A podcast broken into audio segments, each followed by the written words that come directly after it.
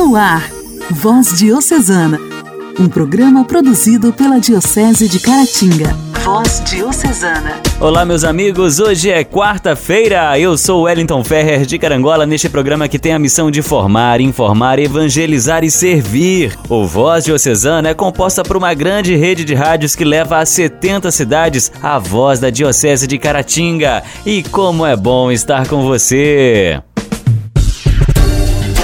Voz Diocesana. Voz Diocesana.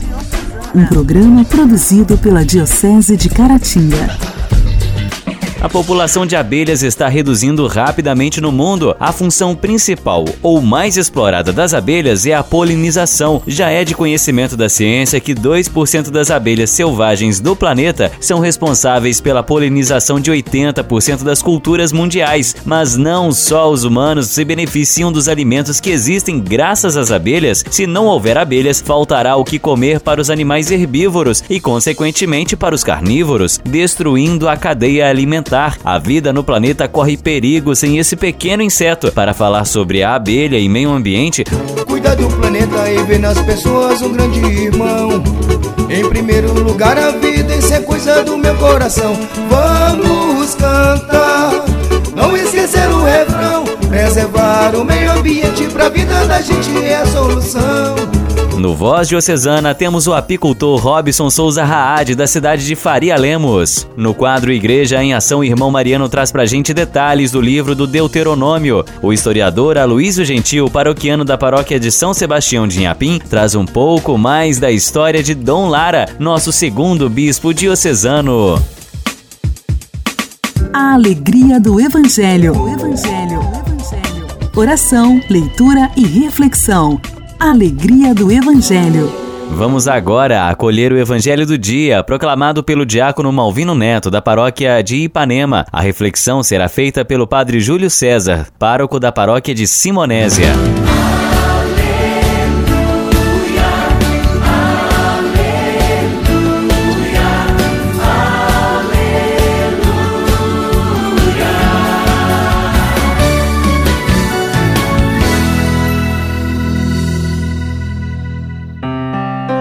O Senhor esteja convosco, Ele está no meio de nós. Proclamação do Evangelho de Jesus Cristo segundo Lucas. Glória a vós, Senhor. Naquele tempo, enquanto Jesus e seus discípulos caminhavam, alguém na estrada disse a Jesus: Eu te seguirei para onde quer que fores. Jesus lhe respondeu: As raposas têm tocas e os pássaros têm ninhos mas o filho do homem não tem onde repousar a cabeça. Jesus disse a outro: Segue-me. Este respondeu: Deixa-me primeiro ir enterrar meu pai. Jesus respondeu: Deixa que os mortos enterrem os seus mortos, mas tu vai anunciar o reino de Deus. Um outro ainda lhe disse: Eu te seguirei, Senhor mas deixa-me primeiro despedir-me dos meus familiares. Jesus, porém, respondeu-lhe: Quem põe a mão no arado e olha para trás, não está apto para o reino de Deus. Palavra da salvação. Glória a vós, Senhor.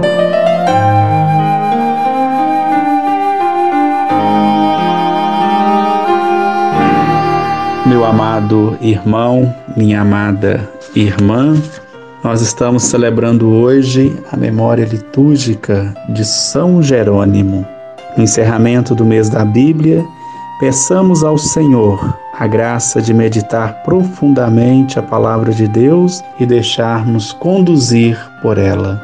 Então, meu querido irmão, minha querida irmã, nós somos criados para a glorificação e o louvor de Deus. Por isso que nós aprendemos no evangelho de hoje a disponibilidade para estarmos a serviço do reino de Deus. Eu te seguirei para onde quer que fores. Mas Jesus responde: As raposas têm tocas, os pássaros têm ninhos, mas o filho do homem não tem onde repousar a cabeça. Então, essa disponibilidade a serviço do reino de Deus, mas sem nenhum interesse mas por pura misericórdia e bondade de Deus, tem essa disponibilidade da nossa parte para estarmos anunciando o reino de Deus. Depois, essa capacidade de renunciar. Deixe-me primeiro ir enterrar meu pai. Deixe-me primeiro despedir dos meus familiares. E nós vamos aprendendo com o Evangelho de hoje que quando nós colocamos Deus em primeiro lugar, então nós teremos condições de amar muito mais. Amar nossos pais, amar nossos familiares. Tem essa capacidade de renunciar por causa do reino de Deus. Depois, não voltar para trás, por motivo nenhum, porque nós sabemos que o coração de Deus é a missão. Nós sabemos que a essência da nossa igreja é a missão. No capítulo 4 do Evangelho de São Lucas, nós encontramos então todo o programa missionário de Jesus. O Espírito do Senhor está sobre mim, porque ele me ungiu para a missão. E Jesus vai dizer que quem põe a mão no arado e olha para trás não está apto para o reino de Deus. Lembrando que o Evangelho de Lucas é o Evangelho da missão. Então, meu querido irmão, minha querida irmã, no Evangelho de hoje nós queremos tirar esses três pontos importantes para a nossa vida: a disponibilidade, porque Deus nos amou por primeiro, então vamos corresponder este amor de Deus, a capacidade de renunciar e também não voltar para trás por motivo nenhum. Diálogo Cristão. Temas atuais à luz da fé. Diálogo Cristão.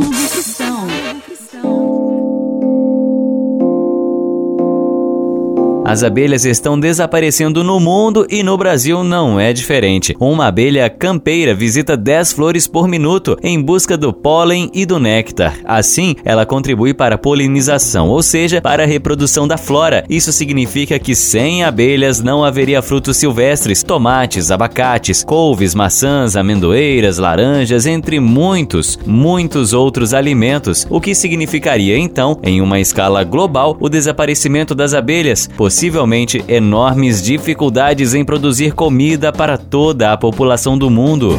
Será que a terra vai seguir nos dando o fruto, a folha, o caule a raiz?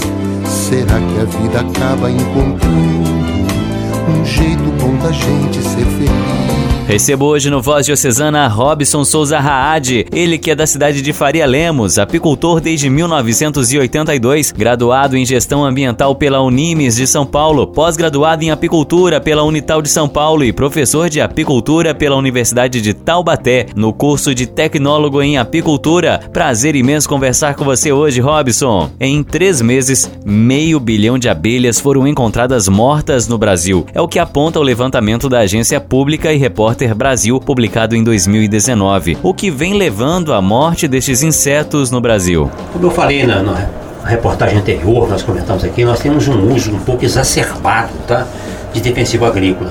E, e, o agronegócio, o agrobusiness, né, que as pessoas têm como um grande negócio, um grande, uma grande coisa, né, a base comercial e coisa e tal, ele provoca muito mais danos do que ganhos. E se nós olharmos a balança nossa de produção de alimentos, a agricultura familiar e o médio produtor, que é o nosso produtor aqui na região, tá? Somos nós aqui, é que realmente abastece o país. Agora você imagina o seguinte, você pega uma plantação de soja ou de milho, tá? eu não vou falar de transgenia não, a transgenia ainda é outro setor outro mais complicado ainda. O milho transgênico então é uma desgraça para inseto. E pulveriza isso de avião, meu irmão. Toneladas, né? Não, milhares de toneladas disso aí. Tá? E aí, como não tem controle sobre a aviação aérea, tá? De, de, de, de pulverização aérea não tem controle, ninguém controla aquilo. É um, um carnaval. O cara joga aquele troço, aí o vento carrega, aquilo vai para água, aquilo vai para o solo, tem molécula leva 60 anos para decompor. Conclusão, você pega uma região que tem abelha, por exemplo, e o cara pulveriza aquilo. Tá bem, ele mata os enxames do cara, quando não mata, ele definha. Porque quanto mais complicado, quanto mais ramificado, quanto mais é, complexo for tá, o sistema neural, mais sensível ao animal, tá bem? Uhum. É, a abelha é extremamente sensível. A diferença do apicultor para outros criadores é essa. Nós, quando chegamos na colmeia que tem duas abelhas mortas na boca da casa, a gente já fica encebado com aquilo. Entendeu? Mesmo sendo uma coisa natural às vezes, mas a gente já fica preocupado. Porque a gente cria um bicho que é para criar, não é para matar. Comemos o que ela produz, de suco que sobra, a gente come. Mas se você pega uma coisa, vamos dar um exemplo claro aqui de, de qualquer fruta. Se você retirar o polinizador, você não tem fruta. 70% do que a gente come vem da boca de abelha. Para cada um quilo de mel produzido, ela gera de 60 a 70 quilos de grãos de frutas. Se nós não tivermos polinizadores, não existe nenhum tipo de fruta. Muitas pessoas que estão ouvindo Voz Diocesana devem estar se perguntando o porquê de estarmos falando de abelhas. Gostaria, Robson, que você explicasse de maneira resumida a importância das abelhas para o ecossistema. Vida. Tá bem resumido? Você não tem fruta, você não tem grãos, você não tem semente, você não tem nada. Não é só abelha, tá? Com, sem polinizadores que englobam beija-flor, morcego, borboleta, inúmeros besouros, inúmeros tipos de moscas e uma outra classe de abelhas que também não é muito falada, tá? Que são as abelhas sem ferrão e as abelhas solitárias e as bombos, que são as abelhas mangava, magangava, cabeluda, tá? Uhum. Essa classe de insetos é responsável pela produção de alimentos no mundo.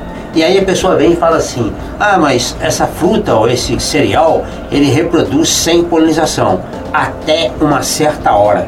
Depois ele sofre um negócio chamado erosão gênica e ele decompõe o produto, ou seja, vai ficando pior, pior, pior, pior, pior, até colapsar e não tem mais.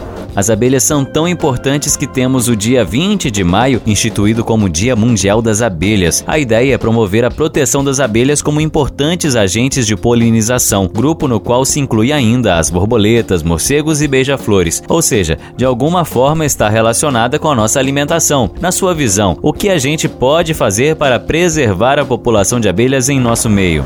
Olha, meu querido, matar menos seria uma boa coisa, tá? Outra coisa é se você tiver que usar, tiver que usar algum tipo de inseticida, procure usá-lo uma maneira mais seletiva possível, tá? É, eu escutei uma vez uma palestra no Rio Grande do Sul e um produtor falava assim, não, temos que aplicar inseticida em cima da largata, mas em cima da largata. E um representante da base falou assim, mas é isso que a gente manda fazer. Eu falei assim, não, o senhor manda aplicar preventivamente. Nós temos que aplicar o inseticida quando existe necessidade para tal, mesmo que seja mais difícil para isso. E a tendência do ser humano é aplicar do jeito mais fácil para ele. É o comodismo. É, é, nós fomos criados assim. Não, não adianta querer falar que é culpa minha, culpa do outro. Não. Nós fomos educados a fazer isso. E jogar a esmo, sabe? E ainda tem um problema, sabe? É, é a questão do efeito residual desses medicamentos, entendeu, cara? Sim. Até quando isso não vai para o ser humano? Tenho certeza que vai ter em todo mundo. Por isso nós temos uma taxa de câncer altíssima, uma quantidade de problemas neurais em, criança, neurais em crianças altíssimos, e tudo isso é consequência de interferência química. Agora, ah, não, não vou, vou programar aqui, não, tem que parar tudo, não, isso é utopia. Eu acho que nós temos que usar isso de uma forma bem seletiva. Mas a gente percebe, tanto na apicultura quanto em outras atividades, que se você ensinar uma coisa simples, o cara acha que não funciona geralmente as pessoas procuram uma coisa muito mais complexa e muito mais difícil de fazer. Só que o ser humano está caminhando por uma estrada que vai custar muito caro. Muito caro. Tem regiões na China, por exemplo, que hoje o pesticida foi tão alto que a polinização das macieiras tem que ser feita à mão. Tá? E uma abelha visita 30 mil flores por dia. Um homem não faz nunca isso. Uma abelha Aí você pega uma colmeia de 150 mil abelhas, onde 70, 80 mil são campeiras, você multiplica por 3 mil, 2 milhões e 400 mil flores por dia seria a fecundação com um enxame de abelhas. Você já citou aí a importância das abelhas para o ecossistema. Só vou reforçar que 90% das espécies de flores silvestres dependem dos polinizadores, assim como 75% das plantações de alimentos. As abelhas ainda produzem diversos alimentos importantes para a nossa rotina, não é? Qual é a importância daquele inseto minúsculo que está ali? Por exemplo, você pega uma abelha manda saia, tá? É, se você colocar numa estufa de produção de tomate, ela aumenta em 200% a produtividade. Você pega uma abelha, uma partamona, e coloca, por exemplo, na polinização de acerola, não tem nem medida de quanto que aumenta. Você pega jataí, põe morangos, aí o morango fica perfeito. Olha, uma boa polinização pode substituir com facilidade praticamente todo o trato cultural de um ano. E é isso que os americanos fazem. Eu não morro de simpatia, mas nós temos que admitir que tem coisas que são muito bem feitas. A, a apicultura americana, ela movimenta 500 milhões de dólares em produtos apícolas e movimenta 36 bilhões em polinização. A polinização lá é uma regra para os financiamentos. Você só consegue financiamento se tiver um plano de polinização. Uhum. Que a eficiência tem que ser muito alta. O assunto é muito bom. Amanhã espero conversar com você um pouco mais, Robson. Muito obrigado pela sua participação hoje no Voz Diocesana. Prazer é todo meu. Conversei hoje com Robson Souza Raad, apicultor desde 1982, graduado em gestão ambiental pela Unime São Paulo, pós-graduado em apicultura e professor de apicultura da Universidade de Taubaté Unital, no curso de tecnólogo em apicultura. Obrigado pela sua participação, Robson. Será que no futuro haverá flores? Será que os peixes vão estar no mar? Será que os arco-íris terão e os passarinhos vão poder voar? Será que a terra vai seguir nos dando o fruto, a folha, o caule e a raiz? Será que a vida acaba encontrando um jeito bom da gente ser feliz? Igreja, Igreja em Ação. Informação, CNBB, notícias, Vaticano, diocese, não paróquia, a minha Igreja fé. em Ação. Igreja em Ação. Irmão Mariano fala pra gente sobre o livro do Deuteronômio. O livro do Deuteronômio se mostra também muito atual ao tratar da espiritualidade ecológica, ou seja, encontramos nele Algo muito interessante, como por exemplo em Deuteronômio 20, 19: Quando sitiares uma cidade por longo tempo, lutando para te apoderar dela, não destruas as árvores a golpe de machado, pois poderás comer dos frutos. Não corte as árvores. Ou será que a árvore do campo é gente para que ele faça guerra? Olha, em tempos de tantas queimadas na Amazônia, no Pantanal, aonde temos visto o fogo devorando, motosserras e tratores arrastando árvores, florestas inteiras. Mais do que nunca, o livro do Deuteronômio se mostra atual.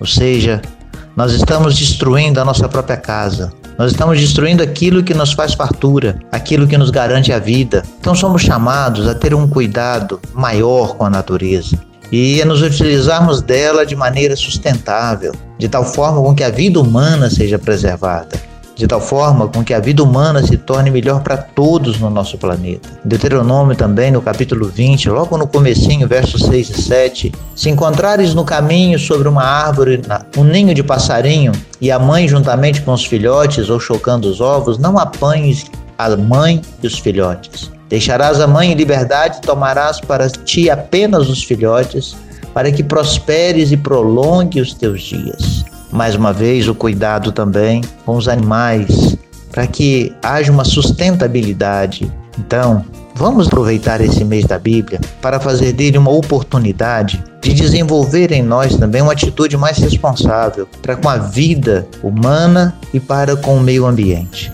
O meio ambiente, o rio, as matas, as florestas, tudo que nos cerca de vida natural faz parte da nossa grande casa comum. Cuidemos melhor da nossa casa, cuidemos melhor do nosso planeta e assim estaremos também honrando a Deus, recuperando a nossa aliança com Ele, para bem possuir a terra e para sermos felizes nela. Temos que aprender a conviver com ela de maneira mais sustentável, de tal forma com que a vida humana, a vida natural e a vida animal possam se perpetuar e assim nós possamos então viver melhor muito presente ou muito, muita sintonia com o tema do mês da Bíblia deste ano e a carta do Papa Francisco Laudato Si, que justamente cuida dessa ecologia integral, que é pensar não apenas a defesa das matas, rios e florestas, mas a defesa do meio ambiente e dentro dele o ser humano, sobretudo os mais fragilizados, os ribeirinhos, os quilombolas, os índios, os nativos, Todos somos filhos e filhas de Deus. Todos temos o direito de viver. Então, somemos força, junto com o Papa Francisco, junto com o livro do Deuteronômio, para uma vida mais plena, de defesa do meio ambiente. Defender a vida, defender a natureza é recuperar a aliança com Deus. Um grande abraço. Nossa história, nossa história. Curiosidades e fatos que marcaram nossa diocese. Nossa história. Que bom estarmos juntos novamente, o Wellington e todos vocês ouvintes da Voz Diocesana pela nossa rádio. Continuaremos hoje a conhecer mais sobre a vida de Dom José Maria Parreira Lara, nosso segundo bispo diocesano. Já conhecemos aqui um pouco da trajetória de vida dele, desde o seu nascimento até sua dinâmica atuação presbiteral, ocupando cargos e funções de grande relevância na vida da Igreja de Mariana. Em março de 1924, o então padre Lara foi eleito bispo do Amazonas, função que acabou não assumindo efetivamente. Logo depois, foi escolhido novamente como bispo, agora da nova Diocese de Santos, toral de São Paulo. A sagração de Dom Lara aconteceu no dia 11 de fevereiro de 1925, em São João del Rei oficiada por Dom Elvésio, arcebispo de Mariana. Dom Lara exerceu seu ministério episcopal com grande zelo e dedicação à Igreja de Santos. Pelo que consta nos registros daquela diocese, Dom Lara foi um bispo extremamente dedicado ao trabalho junto aos fiéis, especialmente na assistência aos mais necessitados. Por exemplo, criando grupos e associações para o acolhimento de crianças, principalmente né, filhas de operários e de empregadas domésticas, além de demonstrar uma preocupação com o encaminhamento de jovens para o mundo do trabalho, auxiliando né, e criando meios para auxiliar na sua preparação profissional. E esse era o Dom Lara, atuando lá em Santos. Naqueles tempos, em plena década de 1920, período histórico imediatamente posterior à Primeira Grande Guerra, no qual o mundo atravessara uma terrível pandemia, a chamada gripe espanhola, todo este período de tensão política teve um desfecho que entrou para nossa história com o nome de Revolução de 1930, liderada por uma espécie de dissidência dessas oligarquias, tendo à frente o gaúcho Getúlio Dornelles Vargas, o tão popular presidente Vargas, que ao tomar o poder por meio de um golpe, foi assim que ele chegou ao poder efetivamente, teve que lidar com questões muito sérias para a nossa economia que sofria naquele momento os efeitos da famosa também, tão estudada e falada, crise de 1929, iniciada nos Estados Unidos e que acabou se espalhando pelo mundo todo praticamente. Dom Lara lá estava como uma espécie de testemunha ocular da história, sendo o pastor do rebanho de uma diocese em cuja cidade sede, Santos, se vivia um dos desdobramentos mais sérios do período queima de grandes estoques de café determinada pelo novo governo Vargas para tentar elevar o preço do produto que caíra vertiginosamente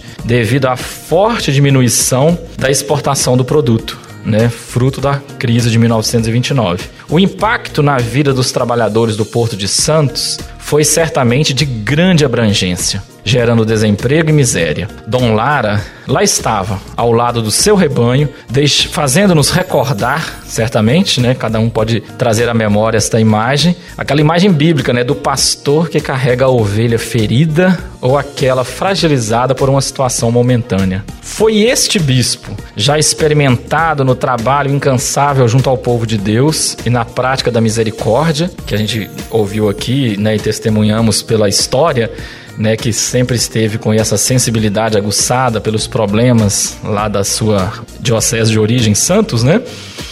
Que a diocese de Caratinga, nós, né, acabamos ganhando em 1935. Foi esse bispo com essa sensibilidade que nós ganhamos. Dois anos após a morte de Dom Carloto, que foi o nosso primeiro bispo. No próximo programa, portanto, veremos como foi sua chegada nas terras de São João Batista. Até lá e contamos sempre com sua audiência. Voz Diocesana. Voz Diocesana. Um programa produzido pela Diocese de Caratinga. Alô, alô, você de Simonésia, um forte abraço. Muito bom ter você ligado aqui na Rádio 107,5. Um abraço também para todos os amigos dessa grande emissora. Vamos agora com a participação do ouvinte. Olá, Wellington. Aqui é a Isa da Paróquia Divino Espírito Santo é, da Pastoral da Criança. Eu trabalho como líder na nossa paróquia e gostaria de pedir uma música, a música do Zé Vicente, Utopia. Um abraço para você, para todos aí da Diocese. Vai ser tão bonito se ouvir a canção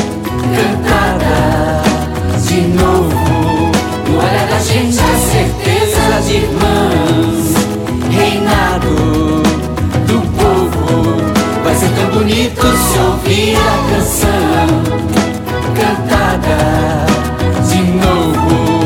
No olhar da gente a certeza de irmãs, reinado do povo. Vai ser tão bonito se ouvir a canção cantada de novo. No olhar da gente a certeza de irmãos,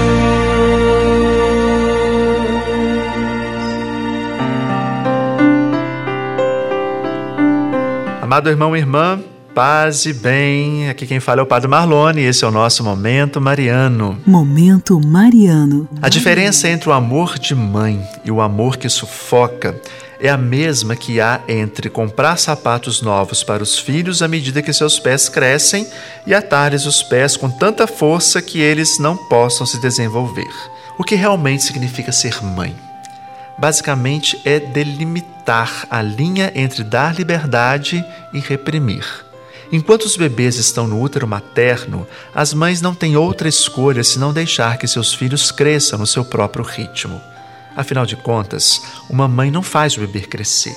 Nada que uma mãe faça pode, na realidade, acelerar a divisão das células ou o desenvolvimento do feto. Uma mulher pode oferecer um ambiente seguro para o bebê, um ambiente não poluído pelas drogas, pelo álcool e por outros riscos, mas deve deixar o crescimento real para o seu filho. E a mesma coisa vale para quando o bebê deixa o útero. É função de uma mãe proporcionar um ambiente seguro para o crescimento da criança. Mas cabe a esta realizar o seu próprio crescimento, e não só fisicamente, senão também mental e emocionalmente. Quando a mãe procura assumir o controle do processo de crescimento, o amor materno torna-se repressivo e a criança acaba sufocando ou morrendo em vez de se desenvolver. Maria, obviamente, compreendeu seu papel. Caso contrário, não nos diriam que Jesus cresceu em sabedoria e idade e graça perante Deus e perante os homens. Maria compreendeu que seu papel consistia em ser mãe de Jesus, não em sufocá-los. E aí, você recebeu os cuidados e os afetos de sua mãe ou foi sufocado por ela quando estava crescendo? E podemos perguntar também: como eu posso ser uma mãe ou um pai para as pessoas que são literalmente ou espiritualmente os meus filhos? É preciso, meus irmãos e irmãs, saber a diferença entre um amor que edifica e um amor que sufoca. Ficamos por aqui hoje. Muito bom ter a sua companhia. Um forte abraço. Que Deus te abençoe.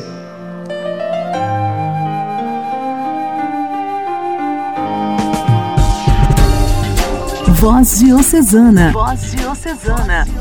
Um programa produzido pela Diocese de Caratinga. Só quero reforçar: o urgente desafio de proteger a nossa casa comum inclui a preocupação de unir toda a família humana na busca de um desenvolvimento sustentável e integral. Deus não nos abandona, nunca recua no seu projeto de amor e nem se arrepende de nos ter criado. A humanidade possui ainda a capacidade de colaborar na construção da nossa casa comum. O que você está fazendo para cuidar da nossa casa comum? Vamos ter